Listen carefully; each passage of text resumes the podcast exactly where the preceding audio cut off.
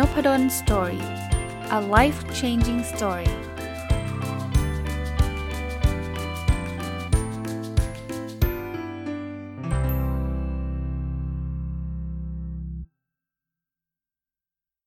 วัสดีครับ ยินดีต้อนรับเข้าสู่นพดล Story พอดแคสต์นะครับ วันนี้เอาหนังสือเล่มหนึ่งที่ผมได้รับจากทางสำนักพิมพ์อมรินทร์ How to นะครับ ชื่อหนังสือว่า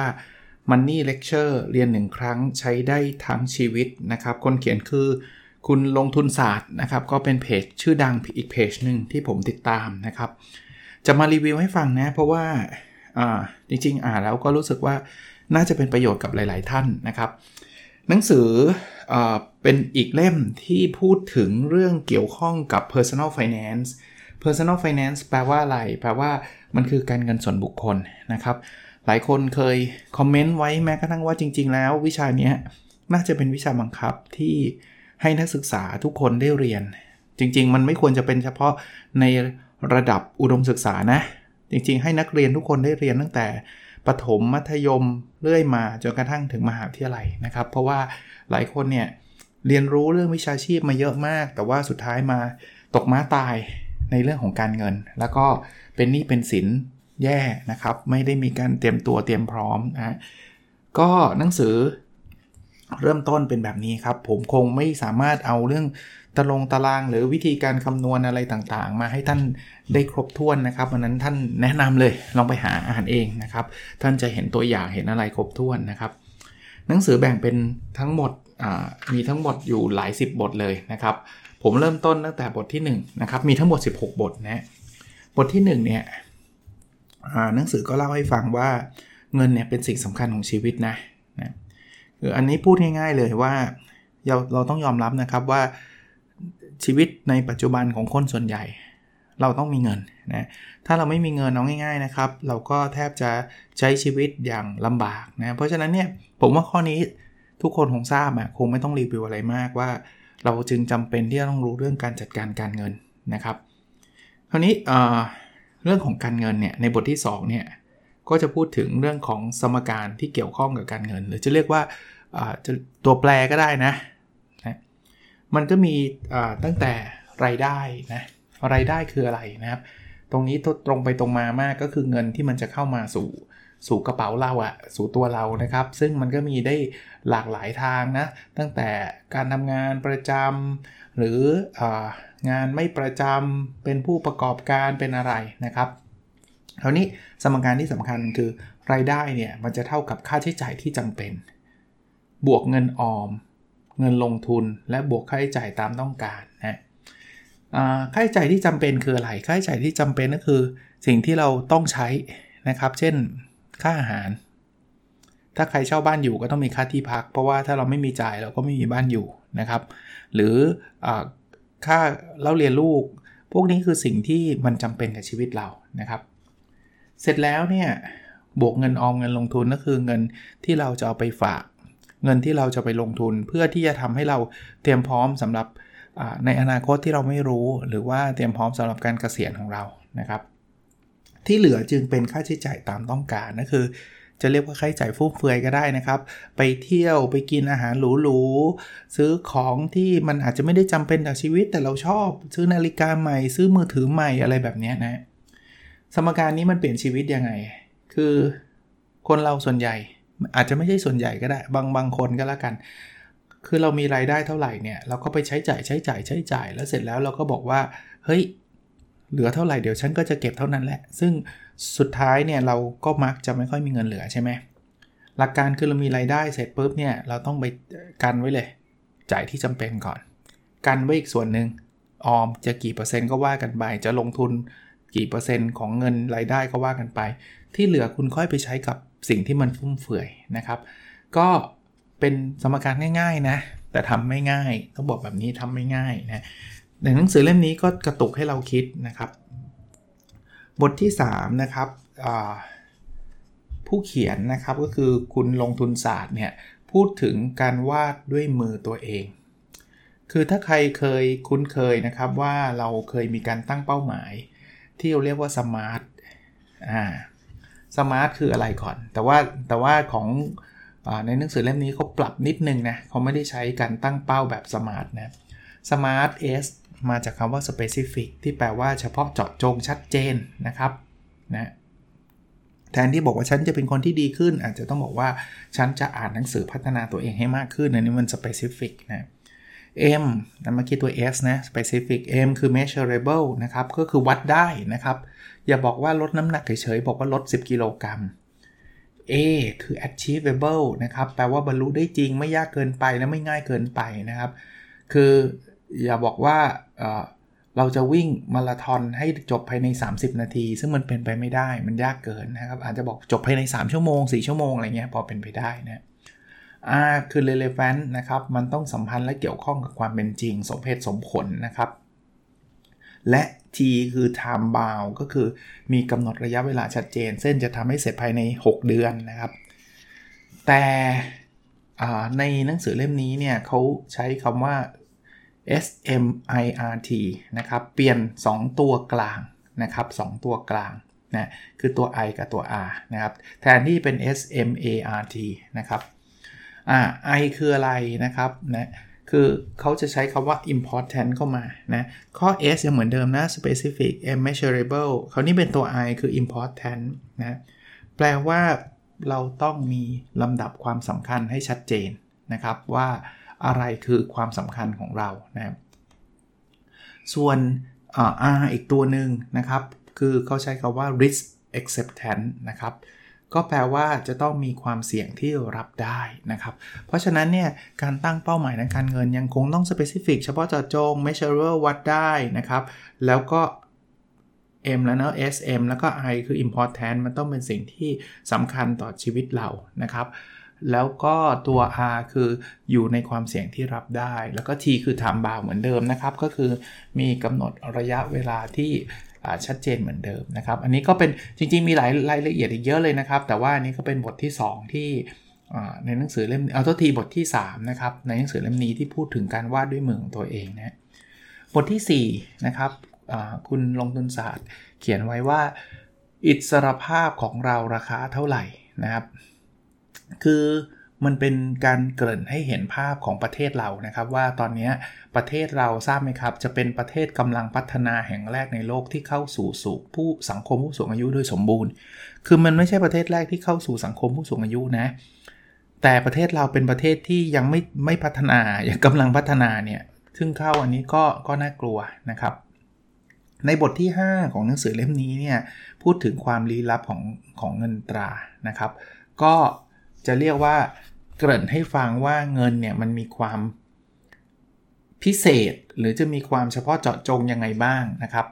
กก็ใช้คำว่ามันเป็นความลี้ลับนะครับ เอาง่ายๆนะความลี้ลับอันหนึ่งที่ผมคิดว่าทุกคนก็น่าจะเริ่มเคยเคยได้เห็นผ่านหูผ่านตาว่ามูลค่าเงินเนี่ยในแต่ละช่วงเวลาไม่เท่ากันร้อยบาทวันนี้กับร้อยบาทวันพรุ่งนี้เนี่ยเงินมีมูลค่าไม่เท่ากันนะทำไมอะ่ะเพราะคนข้อที่1นนะ คนชอบใช้เงินในปัจจุบันมากกว่าในอนาคต ถ้าผมให้ท่านเลือกว่าจะเอาเงินร้อยบาทจากผมในวันนี้ กับอีกอีกอีกหนึ่งปีท่านจะเลือกอะไร ท่านก็อยากได้ทันที เพราะคนเราอยากได้เงินตอนนี้ก็ได้มีความสุขตอนนี้ถูกไหมข้อที่ 2 มันมีเรื่องเงินเฟ้อไง คือร้อยบาทตอนนี้เราอาจจะซื้อก๋วยเตี๋ยวได้ชามหนึ่ง ใน 1 ปีข้างหน้าเนี่ยอาจจะซื้อไม่ได้แล้วเพราะราคามันขึ้นนะ ไอ้ราคาขึ้นนั่นคือเงินเฟ้อนะครับ แถมข้อที่ 3 คือ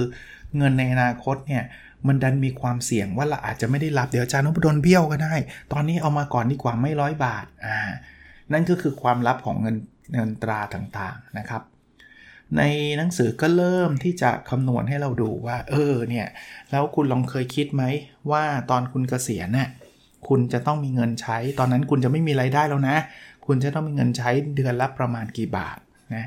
แล้วเงินที่มีเดือนละเท่านั้นบาทในอีก ใครเกษียณอีก 20 ปีข้างหน้า 30 ปีข้างหน้าเนี่ยนะมันมีมูลค่าเท่าไหร่นะครับร้อยบาทปัจจุบันไม่ใช่ร้อยบาทในอนาคตนะอ่าบทที่ 6 ผู้เขียนเขียนชื่อว่าคือเรื่องมหัศจรรย์นะครับ เริ่มมีสมการนะครับอ่าสมการง่ายๆอันหนึ่งเขาบอกว่าค่าครองชีพในอนาคตเนี่ยเท่ากับค่าครองชีพในปัจจุบันคูณด้วย1บวกอัตราเงินเฟอ้อทั้งหมดยกกำลังจำนวนปี เมื่อกี้ที่เล่าให้ฟังนะคือเงินร้อยบาทปัจจุบันเนี้ย มันไม่เท่ากับร้อยบาทในอนาคตไงเพราะฉะนั้นเนี่ยถ้าเกิดเราเราเราอยากที่จะมีร้อยบาทในอนาคตเนี่ยเราต้องคิดเผื่อนะว่ามันอาจจะซื้อของได้ได้ไม่ได้ไม่ได้เท่าปัจจุบันนะเพราะนั้นร้อยบาทปัจจุบันซื้อก๋วยเตี๋ยวได้ 1 ชามสมมตินะ ในอนาคตอีก 20 ปีข้างหน้าเนี่ยเราต้องอาจต้องใช้เงินถึงพันบาทยกตัวอย่าง เพราะนั้นเนี่ยเราเราต้องรู้จักคำนวณในลักษณะแบบนี้นะครับ เราถึงจะเข้าใจนะครับว่ามันมันเป็นยังไงนะครับ ในเรื่องใน แต่ละบทเนี่ยเขาก็จะเริ่มมีสมการในการคำนวณ แต่เขาก็แนะนำว่าเอาละบางคนไม่เก่งเลขเนาะอันนี้ผมก็เลยขออนุญาตประชาสัมพันธ์ไปด้วยเลย ลองเข้าไปหาแอปพลิเคชันที่ชื่อว่า EZ Financial Calculators นะครับ E แล้วก็ Z ตัว Z นะครับ แล้วก็ Financial แล้วก็ Calculators มี S นะครับในเนี้ยจะมีวิธีการคำนวณเยอะแยะมากมาย แล้วก็ลองไป ดูรายละเอียดเองก็แล้วกันนะครับ มันจะมีตัวแปรให้ให้กรอกว่ามูลค่าเงินในปัจจุบันเป็นเท่าไหร่ เงินที่จ่ายแต่ละงวดเป็นเท่าไหร่ มูลค่าเงินในอนาคตเป็นเท่าไหร่ ผลตอบแทนเป็นเท่าไหร่ แล้วก็จำนวนงวดเป็นเท่าไหร่ มันก็จะคำนวณได้นะครับ ในหนังสือมีแบบฝึกหัดท้ายบทให้คำนวณหาคำตอบอะไรเงี้ย ก็มันเหมือนเป็น Money Lecture อะอย่างที่บอกนะ ก็เหมือนคล้ายๆบทเรียนนะครับ แต่ผมจะไม่ได้ลงรายละเอียด ตัวเลขให้ท่านนะครับไม่งั้นฟังพอดแคสต์มาอาจจะงงนะครับถ้าถ้าเอาตัวเลขเยอะแยะมา ท่านลองไป search หาได้นะบทที่ 7 ก็เป็นเรื่องของการย้อนเวลาหาอนาคตนะครับ เป็นเป็นการโชว์การคำนวณนนะครับว่าเงินในอนาคตตอนนี้เนี่ยโฟกัสจะอยู่ที่ว่าเออเราจะเตรียมเงินยังไงให้ให้พอตอนที่เรากเกษียณนะเพราะว่าตอนที่เรากเกษียณเนี่ยเรายังไม่ได้มีเงิน รายได้เข้ามาเหมือนเดิมนะ คนส่วนใหญ่นะ ยกเว้นว่าท่านเป็นเจ้าของธุรกิจท่านอาจจะมีรายได้มาเรื่อยๆ แต่ว่าถ้าท่านเป็นพนักงานประจำเนี่ยรายได้มันจะหายไปตอนท่านอายุ 60 ถ้าท่านนึกถึงเกษียณปัจจุบันนะครับในหนังสือก็เล่าถึงแหล่งที่มาของเงินหลายแหล่งนะครับ ตอนนั้นเนี่ยเราอาจจะได้เงินจากกองทุนประกันสังคมนะครับ เป็นเงินบำเหน็จบำนาญต่างๆ เงินจากกองทุนสำรองเลี้ยงชีพ เงินจากกองทุนบำเหน็จบำนาญข้าราชการนะครับ ซึ่ง มันมีวิธีการคำนวณอีกว่าท่านจะได้เงินเหล่านี้เนี่ยมากน้อยแค่ไหน แล้วก็เขาก็เริ่มเล่าว่าเอาละเราคำนวณได้แล้วใช่ไหม สมมุติว่าเราจะต้องมีเงินตอนเกษียณเท่านี้บาท แล้วเราสมมตินะ ผมยกตัวอย่างท่านต้องมีเงินตอนเกษียณ 10 ล้าน แล้วท่านได้เงินกองทุนจากพวกนี้รวมกันทั้งหมด 3 ล้าน ก็แปลว่าท่านต้องหาเงินสะสมให้ได้ 7 ล้าน ซึ่งก็แปลว่าเราก็ต้องเริ่มเก็บตั้งแต่วันนี้นะครับ บทที่ 8 นะครับ ชื่อบทชื่อกาชาปองกำลังจะหมุนไปนะครับ ก็เป็นวิธีการในการสร้างกองทัพจะเรียกว่าอะไรดีละะสร้าง cash in นะครับในในหลาย ๆ เรื่องนะครับมีทั้งเรื่องประกันชีวิตนะครับว่ามันมีกี่รูปแบบนะครับ มีทั้งเรื่องอประกันวินาศภัยนะครับ มันไม่ใช่การการสร้างอย่างเดียวนะ มันคือการลดความเสี่ยงเออใช่ผมอาจจะใช้คำผิดไม่ใช่คำว่าสร้างนะ ต้องบอกว่าลดความเสี่ยงโดยการประกันต่างๆ แล้วก็หลักการในการดูว่าควรประกันแบบไหนยังไง บทที่ 9 ในหนังสือเล่มนี้พูดถึงภาษีนะครับ บอกว่าภาษีอาจจะน่ากลัวกว่าความตายซะอีกนะครับก็จะมีการเล่าให้ฟังถึงภาษีหลายรูปแบบนะครับ ว่าภาษีบุคคลธรรมดาเป็นยังไงนะครับ เงินได้คืออะไรลดหย่อนมีอะไรบ้าง เต็มไปหมดเลยนะครับ แล้วก็มีวิธีการคำนวณภาษีด้วยว่าคำนวณภาษีคำนวณยังไงแบบไหน ผมว่ามันมันมันดีตรงนี้มันคือมันครบถ้วนนะครับ เพราะว่ามนุษย์ทั่วไปเนี่ยเราก็ต้องจ่ายภาษีกันอยู่แล้วนะครับ ตั้งแต่บทที่ 10 จะเป็นเรื่องของเงินลงทุนนะครับ แต่ผู้เขียนนะคุณลงทุนศาสตร์เนี่ยก็จะเปรียบเงินลงทุนเป็นคล้าย ๆกับดวงดาวในสุริยะจักรวาลนนะครับ เริ่มตั้งแต่เงินที่งอกบนดาวพุธนะ เงินที่งอกบนดาวพุธเนี่ยเขาเปรียบเหมือนกับเงินฝากธนาคาร ซึ่งมันมีมีอะไรดีล่ะ มีความคล่องสูง ความคล่องตัว liquidity นะครับ คืออยากจะใช้เมื่อไหร่ก็ใช้ได้เพียงแต่มันมีดอกเบี้ยต่ำนะครับ ก็มีทั้งเงินฝากออมทรัพย์ธรรมดา เงินฝากกระแสรายวัน เงินฝากประจำเงินฝากไม่ประจำนะครับ รวมทั้งเงินฝากปลอดภาษีดอกเบี้ยสูงนะครับ อ่า ถัดไปนะครับเป็นบทที่ 11 ใช้ชื่อว่าชั้นบรรยากาศที่เต็มไปด้วยหนี้ อันนี้ก็จะพูดถึงเรื่องของพันธบัตรนะครับ นอกจากการฝากเงินแล้ว เราอาจจะเอาไปลงทุนซื้อพันธบัตรรัฐบาลต่างๆ ซึ่งเปรียบเสมือนดาวศุกร์นะใกล้เข้ามาใช่ไหมพุธศุกร์นะครับก็ก็จะมีทั้งพันธบัตรที่รัฐบาลออก พันธบัตรที่ภาคเอกชนออกนะครับ แล้วก็มีผลตอบแทนเข้ามานะครับ ซึ่ง อัตราผลตอบแทนส่วนใหญ่อาจจะสูงกว่าเงินฝากสักนิดนึงนะครับ แต่ก็ยังไม่สูงมาก แล้วการฝากเงินก็จะต้องดูความน่าเชื่อถือ ถ้าเป็นของรัฐบาลแน่นอนความน่าเชื่อถือก็สูงเพราะรัฐบาลคงไม่เจ๊ง แต่ว่าถ้าเป็นเอกชนก็ก็มีพวกอันดับเครดิตนะเรียกว่า credit rating ต่างๆนะครับบท 12 นะครับธรณีนี่นี้ใครครองนะครับ ก็จะเริ่มพูดถึงในเรื่องของหุ้นนะครับ แล้วก็ การลงทุนต่างๆนะครับว่าจะลงทุนหุ้นยังไงแบบไหน ก็คงไม่ได้มีการรายละเอียดอะไรมากมายนะแต่ก็มีมีพื้นฐานให้ให้ดูนะครับว่ามันมีกลยุทธ์การลงทุนอะไรต่างๆ นานา ก็จะเปรียบว่าเป็นดาวอังคารนะครับ อันนี้ก็เริ่มเสี่ยงขึ้นมานะ แต่ผลตอบแทนก็จะเพิ่มขึ้นอีกนะ บท 13 คือขุดขึ้นจากดินสร้างก่อด้วยหินบินฟ้องล่องลอย อันนี้เขาพูดถึงการลงทุนในอทองทองคำนะซึ่งซึ่งก็เป็นอีกทางหนึ่งที่สามารถลงทุนได้หรือแม้กระทั่งพวกคริปโตเคอเรนซีต่างๆนะครับ หรืออสังหาริมทรัพย์ก็มีนะครับ อันนี้ก็เเป็นทางเลือกในการลงทุนนะครับ ซึ่งแต่ละอันก็อาจจะมีทั้งข้อดีข้อเสีย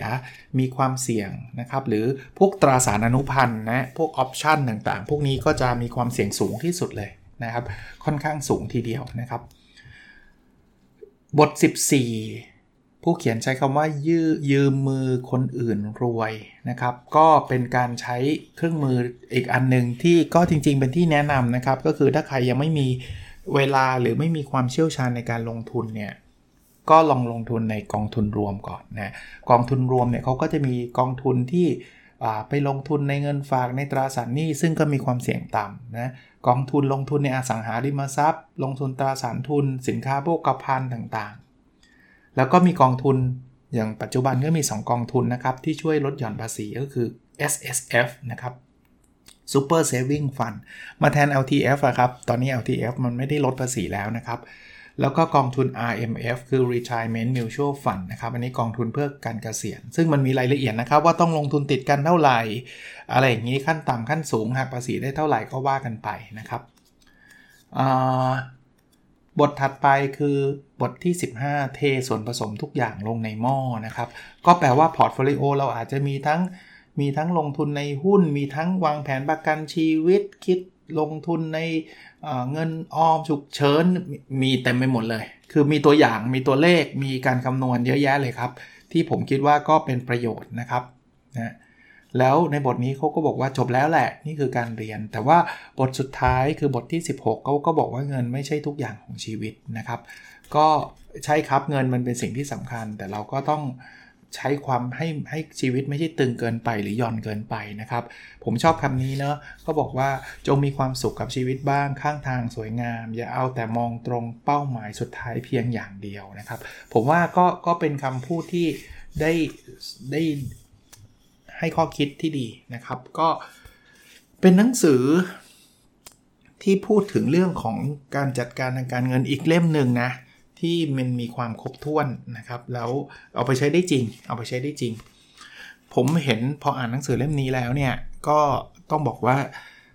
บอกได้เลยนะว่าเรื่องนี้เป็นเรื่องสำคัญนะหลายคนอาจจะเห็นตัวเลขแล้ว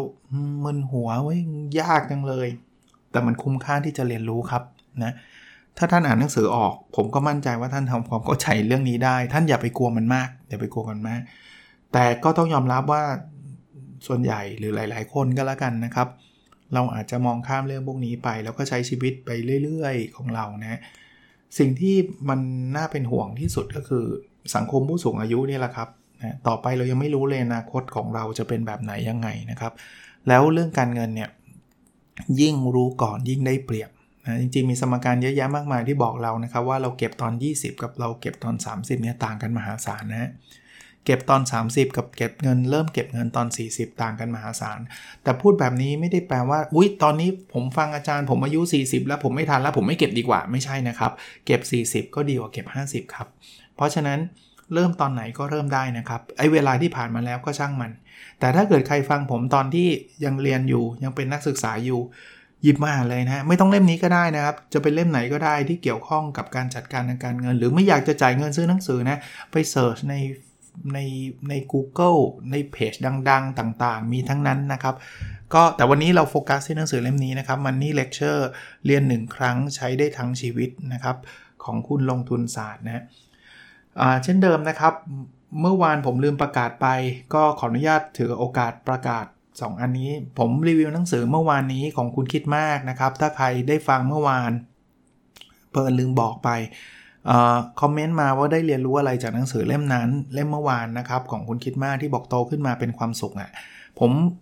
เดี๋ยวดูจากการคอมเมนต์ของท่านนะครับ แล้วคอมเมนต์ในโพสต์ในใน Facebook Page น o ด d นสตอรี่เท่านั้นนะครับผมก็จะเลือกหนึ่งคอมเมนต์แล้วเดี๋ยวผมจะส่งหนังสือไปให้นะครับ ผมมีก๊อปปี้เดียว Money Lecture เนี่ย เรียนหนึ่งครั้งใช้ได้ทั้งชีวิตก็เช่นเดียวกันนะครับ ผมก็จะมีโพสต์ อาจจะตอนเช้าๆนะฮะ ถ้า ถ้ามีโอกาสโพสต์ได้เช้าก็จะพยายามเช้านะครับนะก็ท่านก็เข้าไปที่ในโพสต์นั้นนะครับแล้วก็บอกว่าอตอนนี้มันมันมันทำให้ท่านได้เรียนรู้อะไรบ้างนะครับ ผมก็มีอีกหนึ่งเล่มนะครับคือคือหนังสือผมมีอย่างละหนึ่งเล่มเท่านั้นแหละ แต่ว่าผมอ่านจบแล้วไง ก็อยากคนอื่นจะได้เป็นประโยชน์ด้วยนะครับ แล้วเดี๋ยวผมจะส่งไปให้นะครับ ก็ก็ถือเป็นกิจกรรมเล็กๆ น้อยๆสำหรับคนฟัง n o p ด d o n Story Podcast นะครับก็หวังว่าจะเป็นประโยชน์เช่นเดิมนะครับ แล้วเราพบกันในพิสดถัดไปนะครับ สวัสดีครับ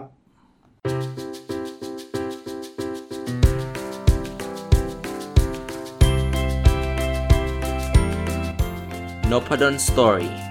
a life changing story